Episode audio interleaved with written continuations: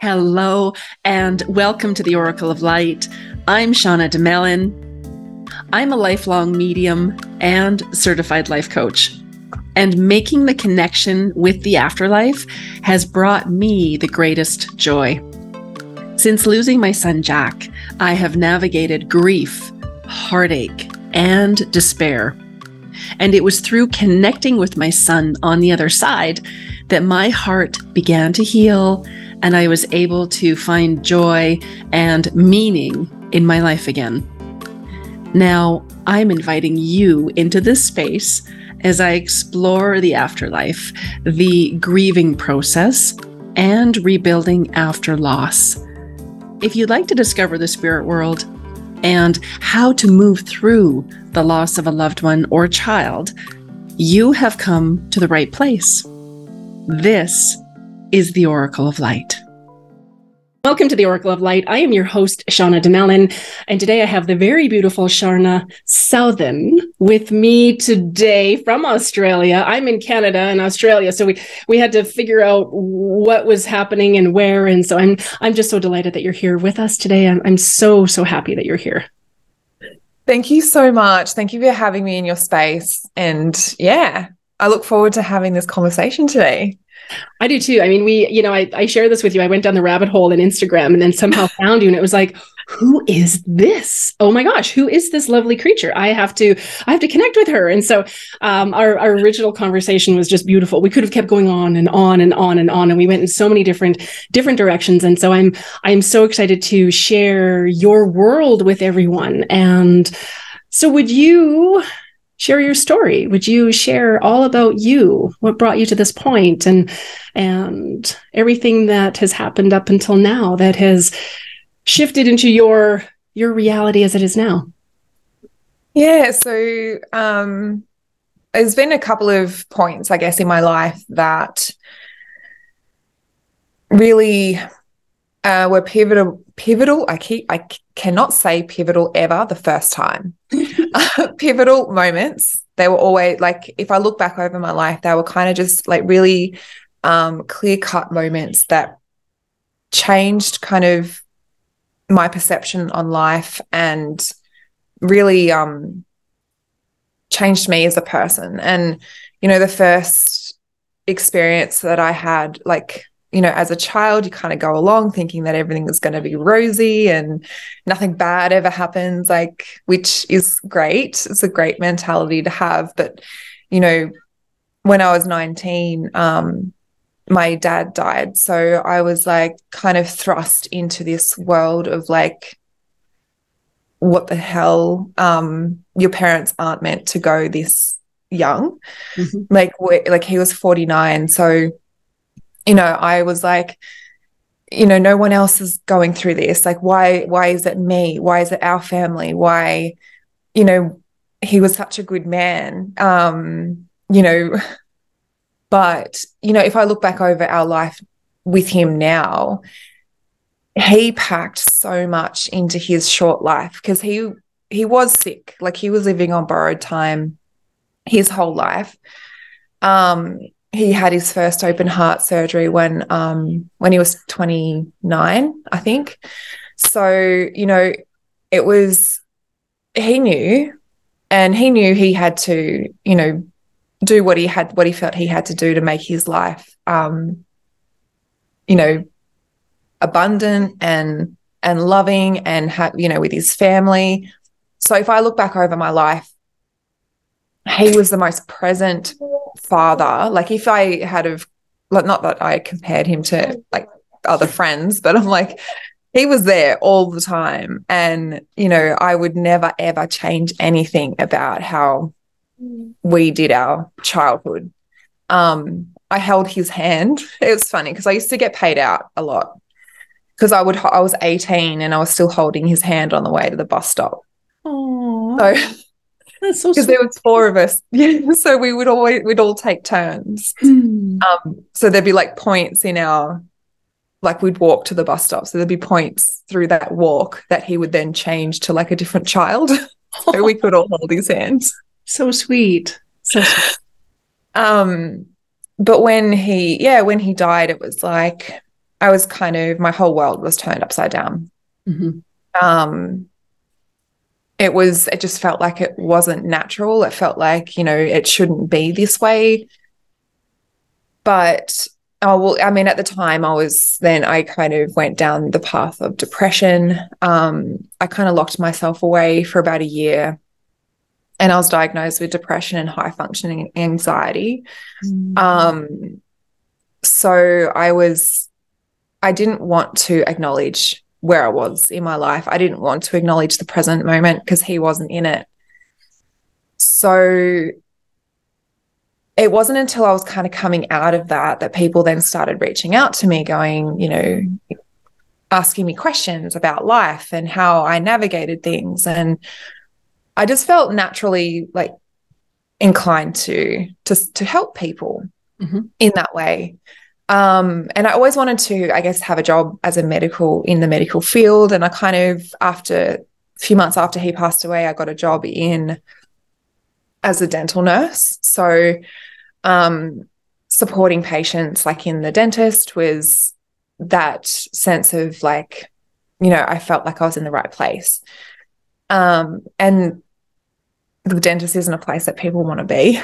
so there was a there was one patient that reached out to me uh, quite a f- number of years later, and she wrote a letter to the surgery, um, saying that I was an asset to the surgery because I was able to support her through what she was navigating. She was really anxious about the appointment, and I just sat with her and I heard, I heard her. I just listened to her talk and I supported her and I told her, you know, that you know what she was feeling was absolutely valid and I was going to I was going to be there to support her no matter what. Yeah. Um and when she wrote that letter, I still have that letter because I'm like that was like my oh okay, I need I am destined for something more. Yeah. Um I just didn't know how that was going to look. I knew then that I had something more to give to the world, something bigger than what I was doing yes, I loved working at the dentist, but I'm like, that wasn't my calling. That wasn't where I was meant to be. Um, and then in 2017, we experienced a missed miscarriage, and we had been trying to conceive for about five years. Um, so to have my first pregnancy end in loss was very, very devastating. And it kind of it felt like I that was because I didn't really know anything about pregnancy loss. I thought that meant that I was never going to have kids.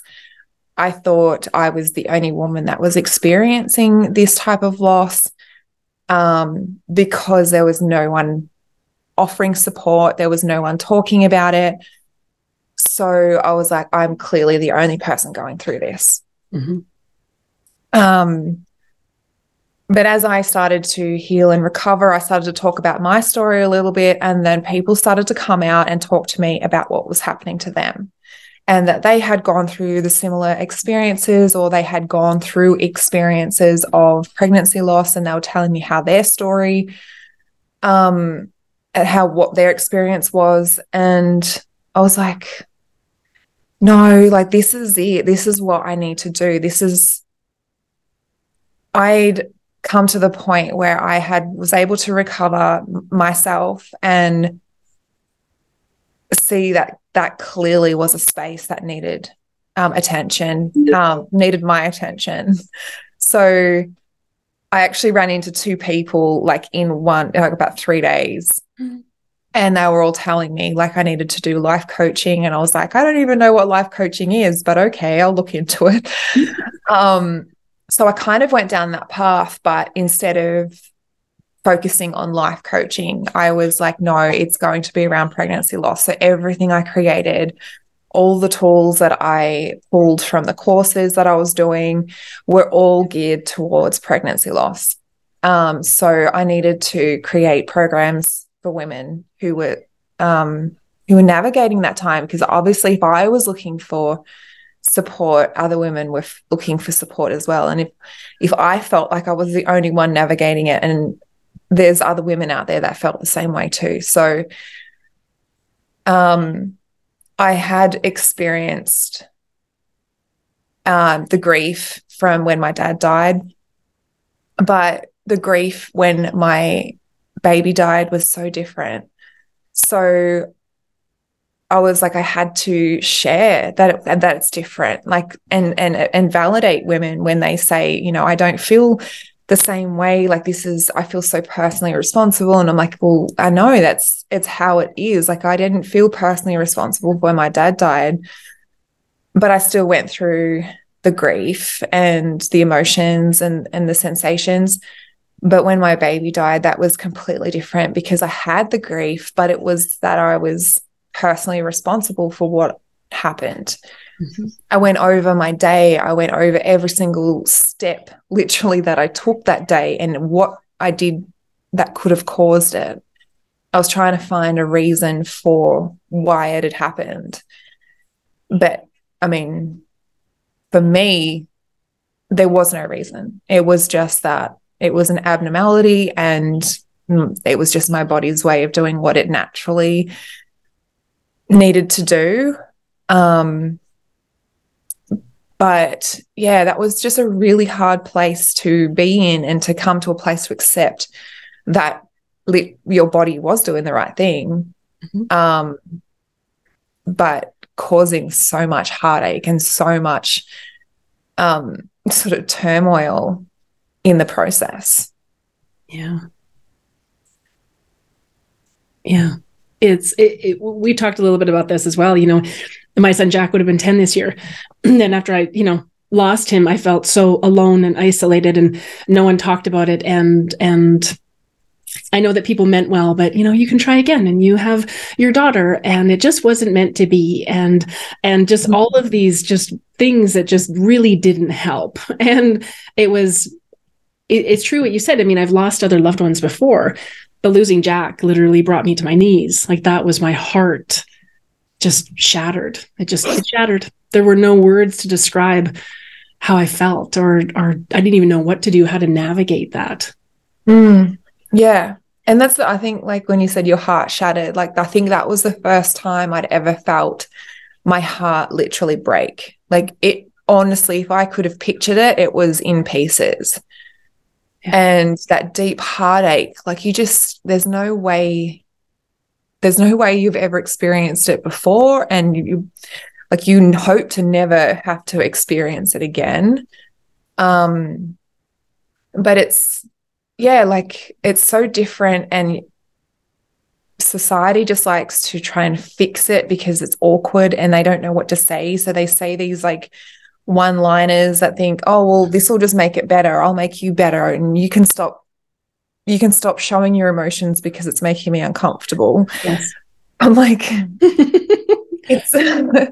no, like it's, you know, you know, you've lost your baby like that. You can't, that's it just in in the order of things it just feels so wrong and mm-hmm. you know you you would do anything to to have them um and falling again. And this is where I think a lot of women fall into that trap of, oh, I just need to try again. Because, you know, even in society, that's what they kind of encourage, you know, try again because, you know, that'll make you happy. Mm-hmm. And I'm like, even, I mean, I'm sure deep down they know that that's not going to make them happy. It's not going to take away the pain. but you know, that's what society is like. Oh, if you just try again, you'll be right. Or, yeah, like you said, oh, you've got a living child. It's okay. Like, just focus your attention back on them. Mm-hmm. Um, like, nothing ever takes away the fact that you've gone through that experience. No. And unfortunately, if you don't look at um, healing and recovering from that experience, if you try to do something else, if you try to, um, w- whether it is trying for another baby like soon after your loss without having you know dealt with the emotions and and the trauma of it it only embeds more and compounds more pain on top of that. So it's not going to make make it better. It's actually going to make it worse. And it might not be you know initially it might not be through the pregnancy but it will be after. There will be a point where that compounded sort of trauma will come to a peak and mm-hmm it'll just explode. Mm-hmm. It's, um, it's, so true, you know. And I, I told people that you know losing Jack, that loss infiltrated and it. First of all, it changed me, right? Because I mm. was not the woman before. I was a different version of me, and it was like, who is this? What's going on? What's happening? Nothing is the same. What do I do with this? And then it was just, it was really shifting into, okay, wow, what what just happened? Like it just it just there was this fog. And we talked about this briefly before you know there wasn't these are the five stages of grief and this is what you'll feel. And it was like this isn't in the book. What i'm feeling right now is not in that book. What are they what are they talking about? And it was just yeah. And i find that society they just want to kind of brush over it. Just no mm. it wasn't real. It wasn't real. Wasn't meant to be. Let's just let it go. And i always tell moms the moms that i work with you will always be that child's mom you'll always mm. be hmm. the child's mother you have a child that that lives in spirit and and you just you'll yeah. have a different relationship now and it's just it's i think a lot of the work that i do is just just acknowledging how painful that is just mm. acknowledging and holding space for that pain because it's what was the percentage there were um, there was a certain percentage of women that have uh, ptsd after they've mm. had a miscarriage yeah, it's like one in six women will experience PTSD. Um, it might be like just diff- a little bit different statistics, like in different countries, but here in Australia, that's what um, well, it was one in six. So it's still a very high number of women that are experiencing that trauma mm-hmm. um, in their body, um, and it might not even like so. PTSD is a very you know kind of intense form of trauma, but it, it can ex- you can also experience like really bad anxiety, depression, sleep problems. Yeah. you know, eating disorder, like not eating disorders, like um, you know, ish troubles with eating, like whether you don't want to eat or you overeat, like there will be just like something there as well with eating. Like there's it it affects people in so many different ways, but yeah, absolutely. PTSD is like really intense. And it's not even it's not even like when when a woman goes to the doctor they're like oh yeah you got PTSD like you know here take a medication or do this and you'll be fine. And I'm like no it's not it it's not something that a medication it, that's essentially just numbing her body to the fact the fact that it needs it needs healing it needs recovering. And what she's experiencing in her body is trauma and that trauma needs to be um, it needs to be seen and it needs to be worked with and it's not something that a medication like that's just going to numb her to everything and as soon as she comes off any medication it's just going to come back mm-hmm. and you know it's um and it like i don't i i mean doctors are great but when you go to them for things like that they kind of just that's their go-to. I feel like it's like here, have a medication and it'll be better. Yeah. Um, for some things, yes. Like yes. I have epilepsy, so mm-hmm. yes, I have to take medication for the rest of my life to help the chemistry and the you know the the, the signals in my brain. Like I, it, it's not something that if I stop, it's not going to make them like they. There was no way around getting prescribed medication for that, but you know, for things like mental health, um, mm-hmm. there's often, I would say, almost 100% chance there's something in the body that is causing that um, mental health expression. Mm-hmm. And it's not going to be fixed by a medication or something like that. No, and we talked briefly about this as well. I, I, love our conversations. Our conversations just sort of they follow wherever they need to, and they kind of stop wherever they need to. And I just I love that. I love that. So, um, we spoken about this briefly as well. I mean, you know, a lot of women, you know, their doctor says, well, you know, go talk to someone. Here's here's an antidepressant, and mm. you know, you can try again. You're still young. You you know, you can try again, and you have you know, it's like they just sort of brush over it and they don't acknowledge that it's a real loss and it's a real pain and that it's it's like a wound. It's like it's just it's it becomes a part of us. And you know, after I lost Jack, I was I was depressed. I was depressed for years. I was just so heartbroken and I didn't even know what to do with myself. And so I, you know, threw myself into volunteering and baked thousands of cupcakes and I just that's that's all I knew to do. It was like I just have to stay busy. And my mm. doctor said, you know, well, do you want to take something? And I said, I don't want to have to take something. I said, what else can I mm. do? Well, you should go talk to someone. And I didn't realize it at the time that cognitive therapy is only, that's only about 20% effective. That's that 20% mm-hmm. chunk. And then the other 80% is what you're talking about. I mean, it's, it's in your physical body, it's in your makeup. So mm-hmm. I love, I would love your take on that aspect of it as well, because, and then you've got your beautiful, your beautiful programs and, and everything that you've created as a result of your experience. I just, I'm mm. so excited for you to share with everyone. Yeah. And I, I, I love that, um, you want to talk about this again too, because it is so so important. And it's not and it's it is very hard for women to especially when you've gone through such a big experience to go mm-hmm. oh there is something actually that i have to address on my in my body. And then they can go down the path of like was my body was i like this before? Was my body is that the cause of my loss? Is that because that's where i was and that's what's caused it and now i'm here? Yeah. and it's not that at all. Like it's not to say that your body was ever to blame for your loss, but if you want to really go and down that and down that path and truly heal your um you know the the trauma that loss in particular pregnancy loss in particular would have caused on your body would have heightened any any stresses that you had. Um and trauma is stored in our nervous system. So and our nervous system drives our entire body. It's like it's in the driver's seat, it remembers, it knows, it does everything consciously um, and unconsciously. There's two parts of the nervous system, but a lot of it is unconscious and a lot of it we aren't aware of. So we're kind of just going about our day thinking that this is just us as a person. But when you're in a um, sort of a stress response, whether it's fight or flight or freeze or fawn, unless you're abs- unless you know that that's what where you are and you know the tools to create safety for yourself to close that stress response you're living from that response every single day. Mm-hmm. and your body then becomes hyper vigilant which means that it's always on the lookout for a trigger for a threat. So then you're kind of looking over your shoulder all of the time going oh what's maybe you know what's someone going to say? Or what am i going to what some someone might do something and i'm going to react or someone will say something and i'm going to react. Or i'll be down the street and i'll see something and i'll be on and i'll react. Like your body is on this constant like high alert.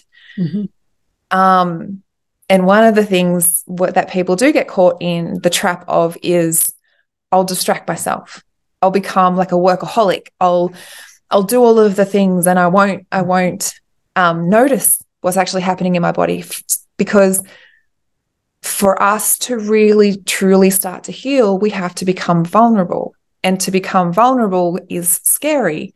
And so people think if I'm distracted, if I'm working all, all the time or doing all of the things, then I can't be vulnerable. And I can't, and my body is not going to allow me to touch that place that I can start to really heal that stress response, mm-hmm. that I can really start to get myself out of that fight or flight, freeze or fawn or shut down. Like you can be in a complete place of shutdown, which is like um, like deep depression, um, where you're completely numb to everything. Like you don't want to move, that you can't feel anything. It's just that your body's it's shut down, and it can be really hard when you're in those places for a long period of time to to come back from that. But it is possible. But it's never i just wanted to point out like being in those places of stress is never going to cause a loss but it's not going to also make it a very like your body's not going to be functioning um very well uh, because in those chronic like a chronic sympathetic state it shuts down a lot of your body. And one of the places that it actually does um, restrict is our reproductive organs. Mm. So, like if you if you think you know because our because where the trauma happens is in our reptilian part of our brain, like it's in a primitive part of our brain where that response comes from. So if you can think it's actually acting out of oh, we're in the wild. Like we're actually animals in the wild and there's threat and we need to fight or, you know, run because we're there's an imminent life threat. Mm-hmm. So that's where at that's where that place sort of comes from. And we aren't ever really in that imminent, like that, oh my gosh, I'm going to my my life is in absolute imminent danger right now. But we can't talk ourselves out of that because where the where the imprint happened and is in, is in, is in our reptilian brain but where the cognitive therapies work is in our human brain which is like the most evolved part of the brain. Yeah. So you can't you can't um talk yourself out of that trauma because it's not in the same part of the brain. Like wow. it's it's so it's like you said it's only like 20% yes talk therapy works mm-hmm. and and it could work to some degree to, or to a certain point. point and then that person's going to reach a block and they're not going to get any more results from that place because their body doesn't feel safe to do any more work. Um, so then that at that point you need to go and find support that's going to actually somatically like physically support your nervous system to find that place of safety to start to close those stress responses because that's the only way your body your body is ever going to feel safe. And we can only heal and i'm i'm sure you've probably heard this um, quote before too like you can only heal when you feel safe yes like you need safety to heal mm-hmm. and it's not about safety in the mind it's about the safety in your body in your physical body mm-hmm. so you know it's not just about like when and it's that's what the doctors did with me as well just go talk to a therapist. And i'm like well i've done that before i did that for like five years after my dad died and i still would spiral out of control um, in panic attacks and you know between sessions i'm like i didn't have the ability to actually function for myself outside of a session oh. And it's because my body still felt so unsafe. It was so highly, it was like it literally was on alert all of the time, causing me to live in a, a perpetual state of anxiety. I was yeah looking for looking for things all of the time. Something that someone would say was like, oh, like a, a knife to my heart. And that's how I felt my anxiety. It went to my it was like a knife to my heart, but then it would hit my stomach. So then it would it would hurt my chest, but also affect my stomach. And that's also how I know that being in these states of like high stress affect other parts of your body was because I couldn't physically I ended up being diagnosed with Crohn's, um, which is like inflammatory sort of inflammation in your intestines. Um, but after about a year of me doing healing and changing things around my diet and just doing things differently for myself. I went back in for a test and they're like, oh, it's gone. And I was like, well, Crohn's just doesn't disappear, not with all of my research. And I'm sure, like being your, you being the the specialist, you would know that Crohn's just doesn't disappear. Mm-hmm. And they're like, and then they ended up just diagnosing me with IBS. They're like, oh, you just got irritable bowel. Okay. So, We're just I was like, over here. Yeah. right. Okay. Okay. Um, but I knew that it was my anxiety. I knew that it was my internal workings. Mm-hmm. It was my um is essentially that those feelings of my anxiety would always hit my stomach and I knew that. So yeah. when I was able to shift all of that, obviously, I had a tangible thing to say, oh, actually, your body has healed itself. and I was like, what? What? what happened? what just happened? But that was just, you know, a conscious effort for my from myself to start to shift things in my environment as well, my external environment, because essentially our we're always responding. Our nervous system is always responding to our external environment. Mm-hmm. So if you've got an unsafe external environment, it's going to make it very hard for you to heal internally anyway. Mm-hmm. So if mm-hmm. you're in this constant state of like toxicity, like in a workplace or in a in, in a relationship that's not safe, or yeah. whether it's a intimate relationship or whether it's friends or family, like if that's constantly in your space, like that's not going to support you in your healing either. Mm-hmm. Um, so it is like you said before, like your loss ripples out, rippled out into different areas of your life, and yeah. and that's what it does. Like it affects so many different areas. But when we're healing, we also have to recognize those different areas, and are those areas serving us in our healing? Are those people serving us that we surround ourselves with? Are those yes. environments serving us? Yes, you know, and um, that that was, you know, after losing Jack, that was the beginning of the end of my marriage. Like it just mm-hmm. it infiltrated every aspect of my life. It changed how I parented. It changed how I saw the world. It changed how I saw me. It was, I was, you know, and I went through a phase where I was angry. I was angry at God. Why would you do this? And I was angry at my body. I was angry at doctors. I was angry at everyone. And it was just, and I like what you said, you know, what what was it that was serving me? And so I found a lot of relationships started to shift. And then it just mm-hmm I started to notice who I felt really good around and who I didn't feel good around. Mm. And so there were, you know, I love Brene Brown. She always says, you know, who has earned the right to hear your story?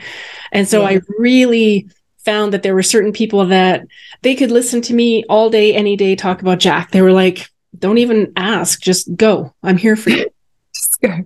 Just go, yeah. do it. And then other people, they would just, they just sort of had this, well, yeah, I guess it wasn't meant to be. Or they would say some ridiculous thing and I would feel silly for even bringing it up. And then I'd just be like, oh, and you know, it, it, I would say it probably took years for me to understand the impact of that loss. Mm. Because that was such, it was a loss on every level and yes mm. i can yes as a medium i can connect with him and he's lovely and and i'm i'm blessed to do the work that i do and help other mothers make that connection. But it was just like you said just such a heartache. Like it literally brought me to my knees. And i always tell people you know i i see it as a spiritual toolbox we have our spiritual toolbox. And you know we you know sometimes we use oracle cards or we have prayer or we have mantras or we have affirmations or we have all these things. And i remember dumping mine out and thinking oh god now what do i do? What do i do mm-hmm. with this? And so for the longest time it just sort of sat there and i didn't know what to do with it. And i think it it goes back to feeling safe and then mm. I started to reach out and I started to find groups of other, you know, women that had lost children and, and through miscarriage. And it was like, I found my tribe. And then it mm. was like I finally felt safe enough to kind of let the walls down and just sort of, and then just start to share. And just, I think I just, from that point, I really started to own my story. Yeah, I, mm. I had this loss and it's changed me as a person. And, and then it was okay and that mm. I wasn't just going to take a medication and talk about it every now and again and it would be fine. And for some people, for some people, I've seen other people bounce back. They're like, okay, they cried a bit and then they, boop, they're pregnant again and they're off to the races. And I just, I wished I was one of those. when I was like, I was a mess. And so, yeah, mm. it, it, it takes time to put that back together. And you mm. also don't realize what else is sitting in there. so it's like, oh, there's some childhood stuff. Great. and there's this. And I found, I used to find that I was like always waiting for the other shoe to drop. I was like, mm.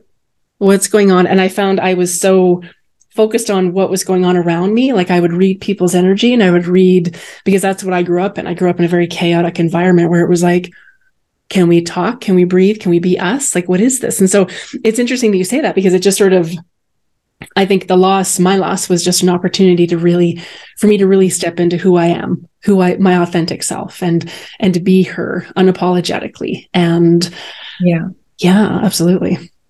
Yeah, and when you said that, there's actually part of my course that I I've got in there, and um, it's you know when we're reconnecting to the, that person who we are after loss, like because who is she?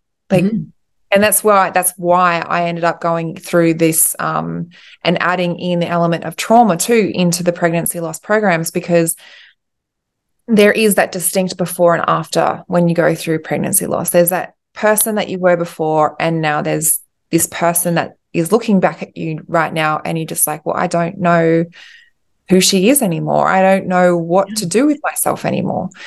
And, you know, part of there was like a resource in there that I've created, and it's um it it kind of just gives you permission to strip out all that away. So strip everything back that was never serving you. And now is the opportunity where you get to choose again mm-hmm. and you get to choose what you have in your life. You get to choose the people, the values, the the experiences. Um, you get to choose to leave behind anything that's that wasn't serving you. And it could be beliefs as well, like beliefs about yourself that aren't serving you. You get to choose what all of that means for you now, the beliefs that you have about yourself, um, the values that you want to move forward with, because, you know, without core values, we're kind of just floating around like, yes, with, with the wind. You're very easily mm. moved and you're not ever really centered. So, knowing what your core values are, if you've never done that before, like, knowing, just exploring what those are for you. And, you know, for me and, you know, myself, and that's why I put it in there because I never knew what my core values were. I'd never really spent the time. I knew that I, I loved spending time with family, but I was like, I was so sort of vague with what, who it was, like who I was and what it meant to be me. Um, and my loss actually was the the point where I stripped all of that back as well and gave myself permission to be authentic, authentically me. Mm-hmm. To gave my like to to change the way that I viewed myself, to allow myself to like let my hair down, be silly, and you know say silly things. The stuff that I used to try and censor like all of the time because I'm like, oh, mm. people aren't going to like that. Yeah. Um, you know, and I think that's one of the hardest things too, is because we have this perception of what people think we should we should be. Like there's this the view of what what other people think we should be and who we should show up as. So yes. Now is that time where you can go, nope, I don't believe in that perception of that who you think I should be. Mm-hmm. This is who I am. And you know, and then being really confident in that for yourself and standing in that knowing. Because that's like like I said that for me was huge. Um but when I when I actually did it like yeah people change people's perceptions their views on you change. You might lose people but yep. um that's okay. Because they probably weren't really meant to be in your life for a long time anyway um, but yeah, I think that was like one of the biggest things for me as well to to know that it's okay to be me and it's okay to not ignore any part of me and it's okay to actually um, think of myself as amazing and you know beautiful and say it like say it without pe- thinking people are going oh she's up herself yep. like no, I'm awesome. Like I am so awesome. it's it's interesting. I love how you say that. It was it was almost like, you know, when I lost Jack, it was like my whole world was just like shattered in pieces. And it was just like and it was through putting things back together again mm. that I really started to look at I don't even like the person I'm married to.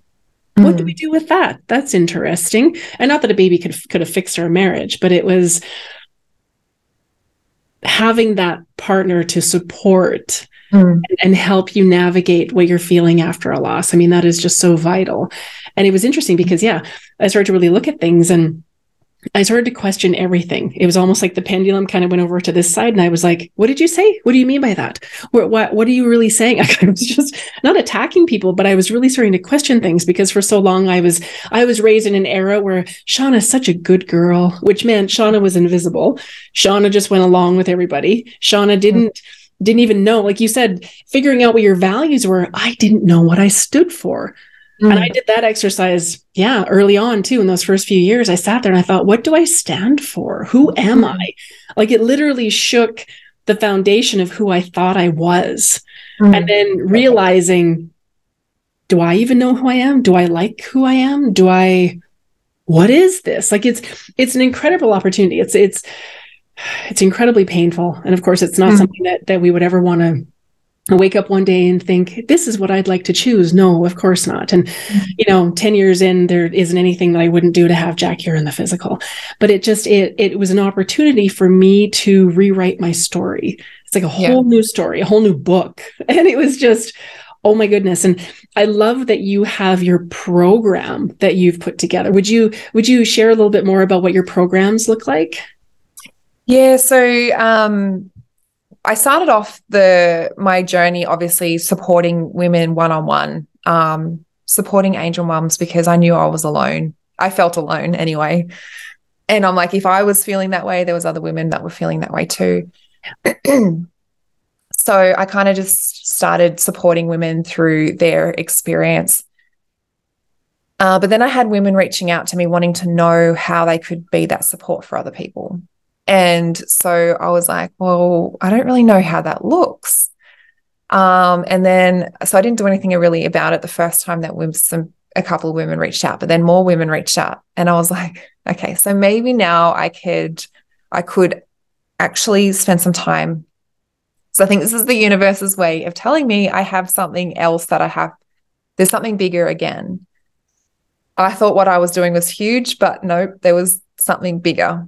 And so I created uh, the pregnancy loss practitioner certification. Um, originally, it was so it has just expanded. Um, so originally, it was just um, going through my pregnancy loss recovery method. So essentially, I broke down my healing and recovery into three stages. And um, that's what then the uh, pregnancy loss recovery method encompasses is those those three different stages of healing which is like emotional um, healing um, our thoughts and belief patterns our subconscious mind and um, reconnecting to who we are.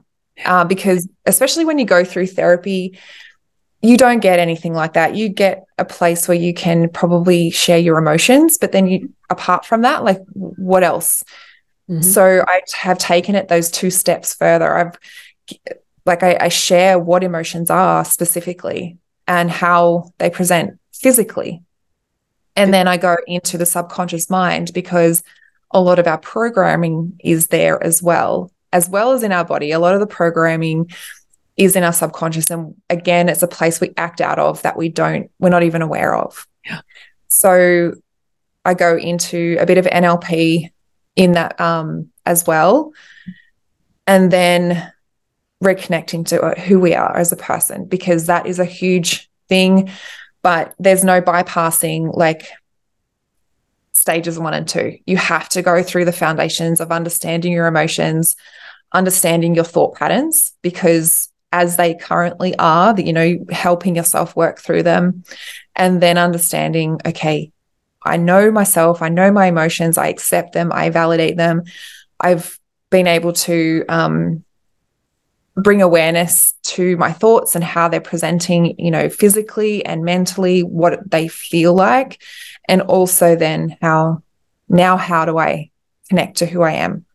How do I look forward? How do I set goals for myself that actually excite me again in life because at the very beginning of that when you're in deep grief there's absolutely no way that you can see a future for yourself because mm-hmm. you just you're so consumed with the emotions and and your your judgments and everything is so clouded.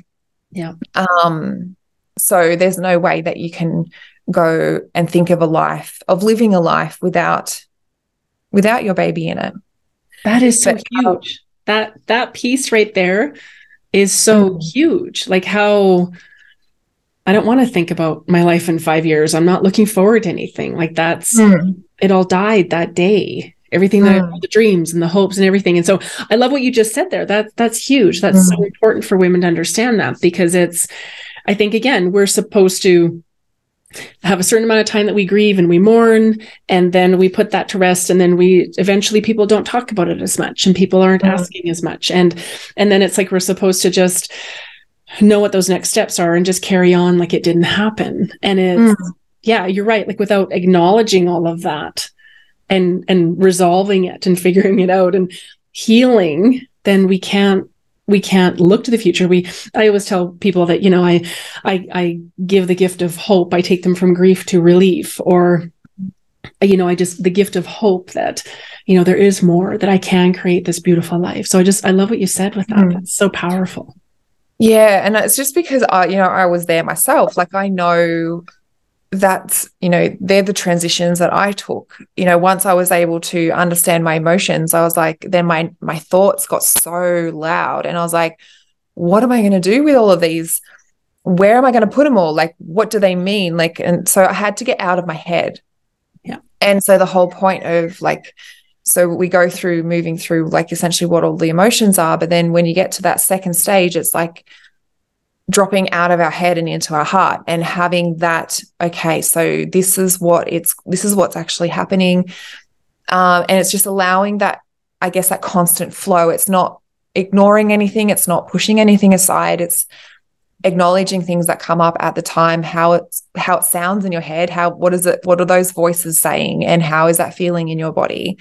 Mm-hmm. um because again that's where i was at. Like how did i i'm like i had so much going on inside of my head.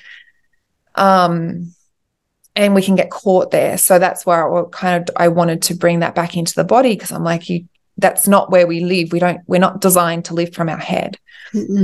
Um, and then you get to that point where okay, I'm a functioning-ish kind of human right now, but I've loss has reprioritized everything in my life. I don't want to go back to work. I I don't really know what's out there for me anymore. I don't know what to do with myself. Like, yep. what do I do? Who am I? And so that was where I was at too. Like, it made me think about, like you, you said, you questioned everything.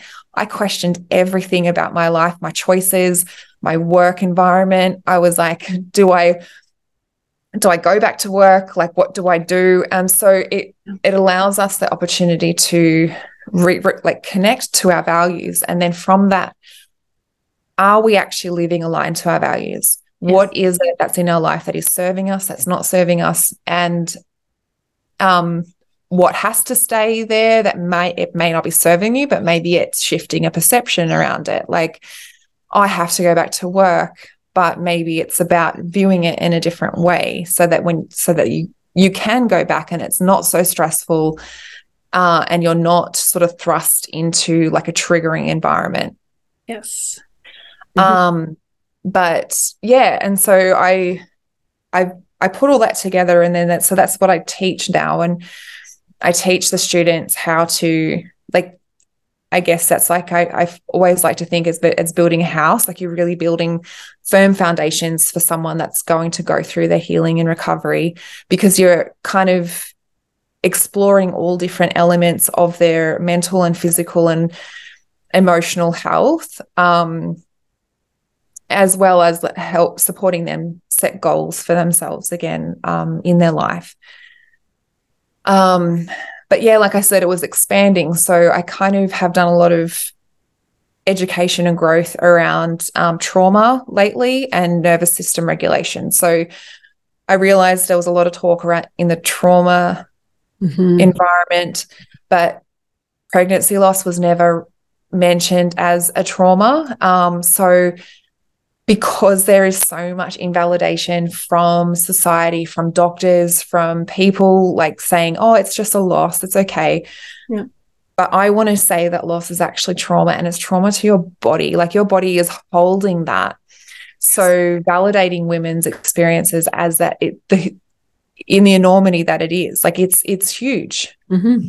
It is. Um, and it is affecting your nervous system, and it's affecting how you show up every day. It's affecting so much of what you do, mm-hmm. and it doesn't necessarily have to be that way. We don't have to be lived living in a high stress and hyper vigilant um, state. We don't have to be in pain.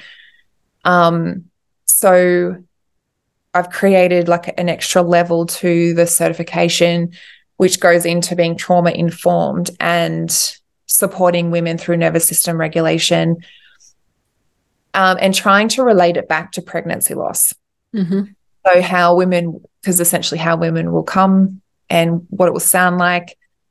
Um, and hopefully we can open up the conversation around that too. Like hopefully we can start to really acknowledge how big pregnancy loss is and to the to the woman's body um to her physical and mental and emotional and spiritual health. Like it's it's not just something that can be dismissed. And even it is it's dismissed even from the medical um medical professionals as like oh yeah it's just an like it's just another baby that's died. And that's it. There's no no no no fallout from that. No. Um so you know and i think even for me opening up the conversation around it being trauma has given women a lot of permission to to know that what they have been through is bigger than maybe what they've been able to give it credit for like in their own life. To know like it's validating those extra feelings of like oh you know i still don't feel right. Um and it's because their body's still recovering from that trauma but it's also to make sure that they do seek that right support as well. So that's hope i'm hoping that i can create those support services and the the women in those support roles that can have that bigger impact and open up more accessible support for for women going through pregnancy loss I think that's just so beautiful. I just, I absolutely love it. I love what you do, and I, I love, I love everything that you've created, and it's such a beautiful, safe place to come mm. and honor that loss, and then start to understand, okay, how has it impacted me? And it's, mm. um, you know, I remember my grandmother. Um, you know, she had had, I, I can't remember how many stillborn births that she'd had, and after the last baby that she had lost, um, you know, family members had said she was never the same after that Mm-hmm. And it wasn't something that was talked about every now and again. And what we recognized later was that around the time of the anniversary of that baby dying, she would have a, she would have moods. Like she would get depressed. She would go in her room. She just didn't really want to talk about it, or she just she was just she was different. And there mm-hmm. was zero zero support. It was just there was it was like you know again it wasn't acknowledged. It was just you just go away and you deal with it and and and we move on. This we just you know we're not going to focus on that. And so now it's we've created this beautiful space for people to you know to share and to really look at that. And and everyone is so different. You know in, in my practice i always meet people where they're at. Um, mm. and you know i've some families, you know, they've worked through all of their grief and everything is fine. Other families, you know, they're stuck and they're, you know, on this continuum and that's okay. And it's just, I think it's just so important to address all of those different aspects of us because again, as we mentioned in the beginning, we're not it's, I love that. I love how you describe that. Like the trauma is sitting in the reptilian part, and then this is where we're trying to talk and figure things out. And so, yeah, I'm sure this feels good. It feels it feels good to be heard. It feels good to be validated. It feels good just to have someone listen you know? A lot of times you know i have clients from over the years and they've said i just pay you to listen. And i said and i'm honored to do that however i can show up for you. And so having those distinctions that when you're trying to get to the root of something and you're not even in the right area how is that possibly going to work right? I just that was huge. That was huge. That was a big takeaway for me today. yeah. yeah. And that's the thing. Like, um, and I don't think, and it, you know, it, it wasn't really until I went down the path of learning about the trauma and how it affects the brain and where those traumatic events are, are imprinted into our body. It's not, and it wasn't until I went down that path myself that I realized oh, well, it makes sense that the cognitive therapies don't work all of the time because it's like you said, it's not even it's not even addressing the right part of the brain where the trauma was imprinted. Mm-hmm. So, um, and the reptilian part is like it has the spinal cord attached to it, so it's like it runs like, and you can only imagine how what all the nerves that come off that, and that's where our nervous system comes into. So it's it's all attached to that part of the body and you know and then we're trying to rationalize it from our human brain yeah. but there yeah it only can take you so far. And like you said, you meet the people where they are. Some people might actually be able to just reframe some things and then that's all they need. And others, the reframing of things doesn't work. They're like, I've tried and, you know, it's exhausting because, you know, I keep saying it over and over and it just just not making a difference. Yeah. And so then you've just got to look at different things and different ways that, you know, they're it's presenting th- different things are presenting. But yeah, everyone's so different. And for someone, something might work. For someone else, it you you have to do more work with them in different areas. And but like you said, like it took me a long time to to figure all that stuff out for me too. Like it wasn't just for me. I couldn't just pick up and and get back on with my life after a little a little thing. Like, you know, um so yeah, everyone is so different. Um and just yeah, accepting people where they are and acknowledging where they are and then just being able to move out from there. I think so too. And I think it's it's just it's such an individual process. I mean, it's just there are, you know, over the years I've I've read for thousands and thousands of people and there's never the same story. Mm-hmm. Some of them overlap and some of them have similarities, but there's never the same story. There will never be the same loss. Like it, it's just it's I think it's just so important to give a voice to these children that have that have lost, you know, and, mm-hmm. and and to the process and acknowledging that it is a real loss and there you know I've, I've often said to people over the years i wish i could take a picture of people you know women before their session and then after their session because it's just the shift is just incredible to actually be able to sit and and talk about that loss and honor that loss and and help them to find hope and meaning in their world again. And and mm-hmm. you know i always tell people that you know joy and and and grief i mean that can live you know there were days where i would be happy in the morning and then miserable a miserable mess for the rest of the day. And and that and then going through a loss you know a, a pregnancy loss is it's messy. Mm-hmm. it is messy. And now how do you what are some go-to's that you have for someone who has just had a loss?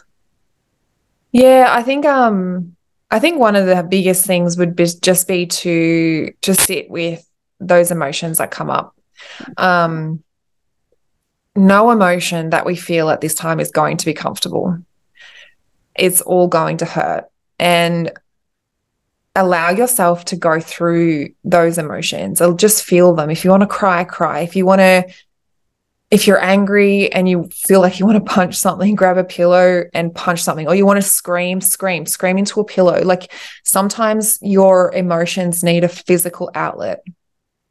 And sometimes it's not just a matter of going, oh, I'm feeling sad. It actually needs that extra, like, how can I express this sadness? Like, what does my body need from me right now? Like, do I just want to lay on the couch? Like, that's perfectly fine. It, do I want to go and have a shower and cry in the shower? That's perfectly fine. And just acknowledge those emotions and acknowledge how that's feeling in your body. Like, what does your body need from you? If it needs that a little bit extra to be able to express what what's actually happening.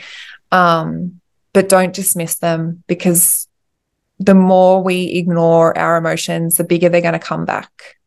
They'll just keep um, they'll keep growing in size and the more you ignore it, you'll probably end up getting knocked off your feet by the time it comes back.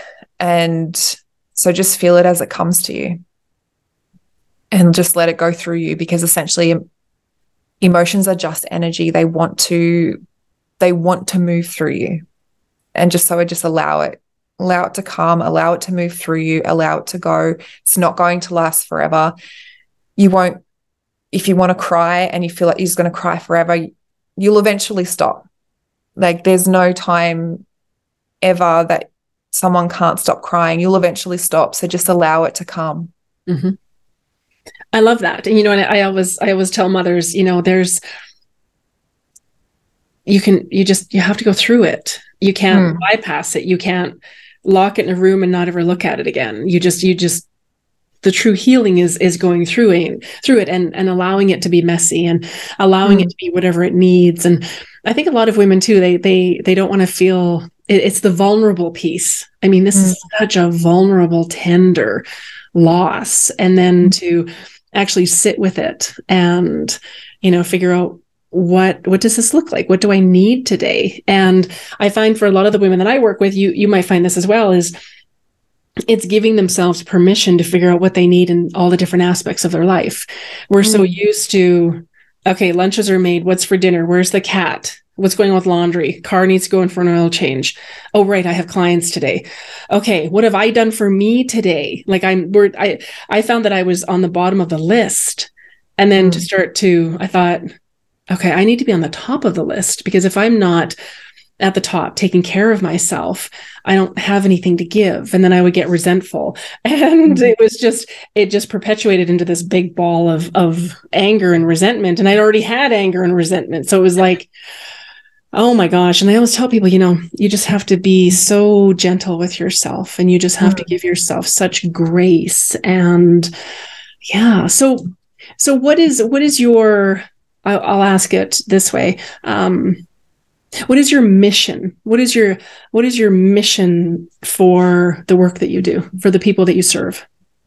Um i i want to create more women that uh, more women in support roles for pregnancy loss. I i want to have more women across the world um talking about loss providing safe spaces for women to go. I want there to be uh, recognition then from, you know, the medical system that therapy and counseling isn't the only way to seek support. There is so many more different ways that you can do it. And through my program, I'm hoping that with the women that go through through it, the lives that then they will touch, it will allow women to talk about their story. I'm hoping it changes the society, the way society views loss. Mm-hmm. Um, and empowers women to to know that they can talk about their story, that they can mention their babies. Um, so yeah, I kind of just want to shift so much. I want to shift so much around the pregnancy loss space. I want to create more support, women in support roles that are in turn going to shift society's perception, empower women on opening up about their stories, and empower them in knowing that they have the right tools that they can heal themselves. Um, and they don't have to see a therapist for years on end. Mm-mm. No, I love that. And I think the biggest thing is is that we we are our own advocate. We are an advocate for our body, our heart, our loss, mm-hmm. Our baby, our experience, and that our experience is valid. Our experience mm-hmm. is ours, and and we get to share that and um, to come together in a, a beautiful space that the, such as the one that you create with your community is just it's so beautiful it's um, again creating that safe place for someone to step in and start to explore that and start to look at that and you know we we talked a bit about this last time as well is that you know we and we talked a bit about it today was that we stay in that um that chronic mm. state you know and i don't think a lot of people quite understand it until you really really acknowledge it and start to understand how the body feels and and how mm-hmm. are we perceiving things. And and again i find um i find losing jack it it was an invitation for me to look at everything. Like it just it shook up everything as i mentioned earlier. And it was just um the best analogy was um someone said to me it was like your life was this nice neat deck of cards and somebody went fling and they were all gone and some of them have disappeared. You don't know where they are. And some of them are, are crinkled and, and they're they're just they're a mess. They're ripped into shreds. And and it's just it's like gathering those pieces like you said. It's like gathering the pieces that really honor you and honor the next part of the journey. It's almost like it's it's like it cleans house in in so many ways that i don't think a lot of us I would say I don't think many of us are prepared for. There's just there's mm-hmm. so much it, there's so much depth and there's just there's a huge opportunity for us, but there's just a, also there's just so much. It can just it can be overwhelming. I remember days where I just thought I want this to stop. I don't want to hurt anymore. I don't want to cry anymore. I thought that if I started crying that I would not be able to stop. I thought it would kill me. It's like I can't start because it'll kill me. I'll be done. That's it. And then once I started to allow myself okay just allow it to come out because our body processes things through tears right? And it just it's there's just so much that we can learn. I just i love it. I love our conversations. They're they're amazing. And now where tell us where where can where can people find you? Where where's where can we find you? We've got social media. You've got your website. Yeah, so mainly um, would be social would be Instagram and my website. So Instagram is Institute of Healing underscore PL. And my website is um, www.sharnasouthan.com.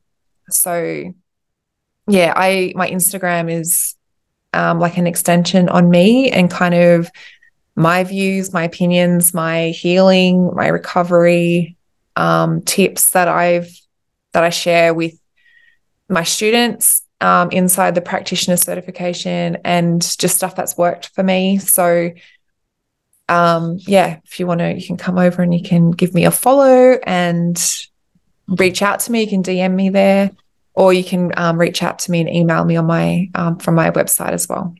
Amazing. And we'll have all that information in the show notes. And then we'll make sure that everyone knows how to find you. Thank you so much. Thank you for today. Thank you for sharing your beautiful world with us. And I'm excited to see what else you create and uh, to support such an important, important cause. Thank you. Thank you so much for having me um, in your space today. Thank you, Sharna, for sharing your story, your warmth, and your love. All of Sharna's contact info will be in the show notes. Be sure to follow her on Instagram at Institute of Healing underscore PL. You can find me on Instagram at Shauna DeMelon Medium or visit my website at livealifeyoulove.org where you'll find my offerings, including my Growing Up in Heaven program that teaches you how to make the connection with your son or daughter on the other side. Thank you for listening and see you next time here on the Oracle of Light.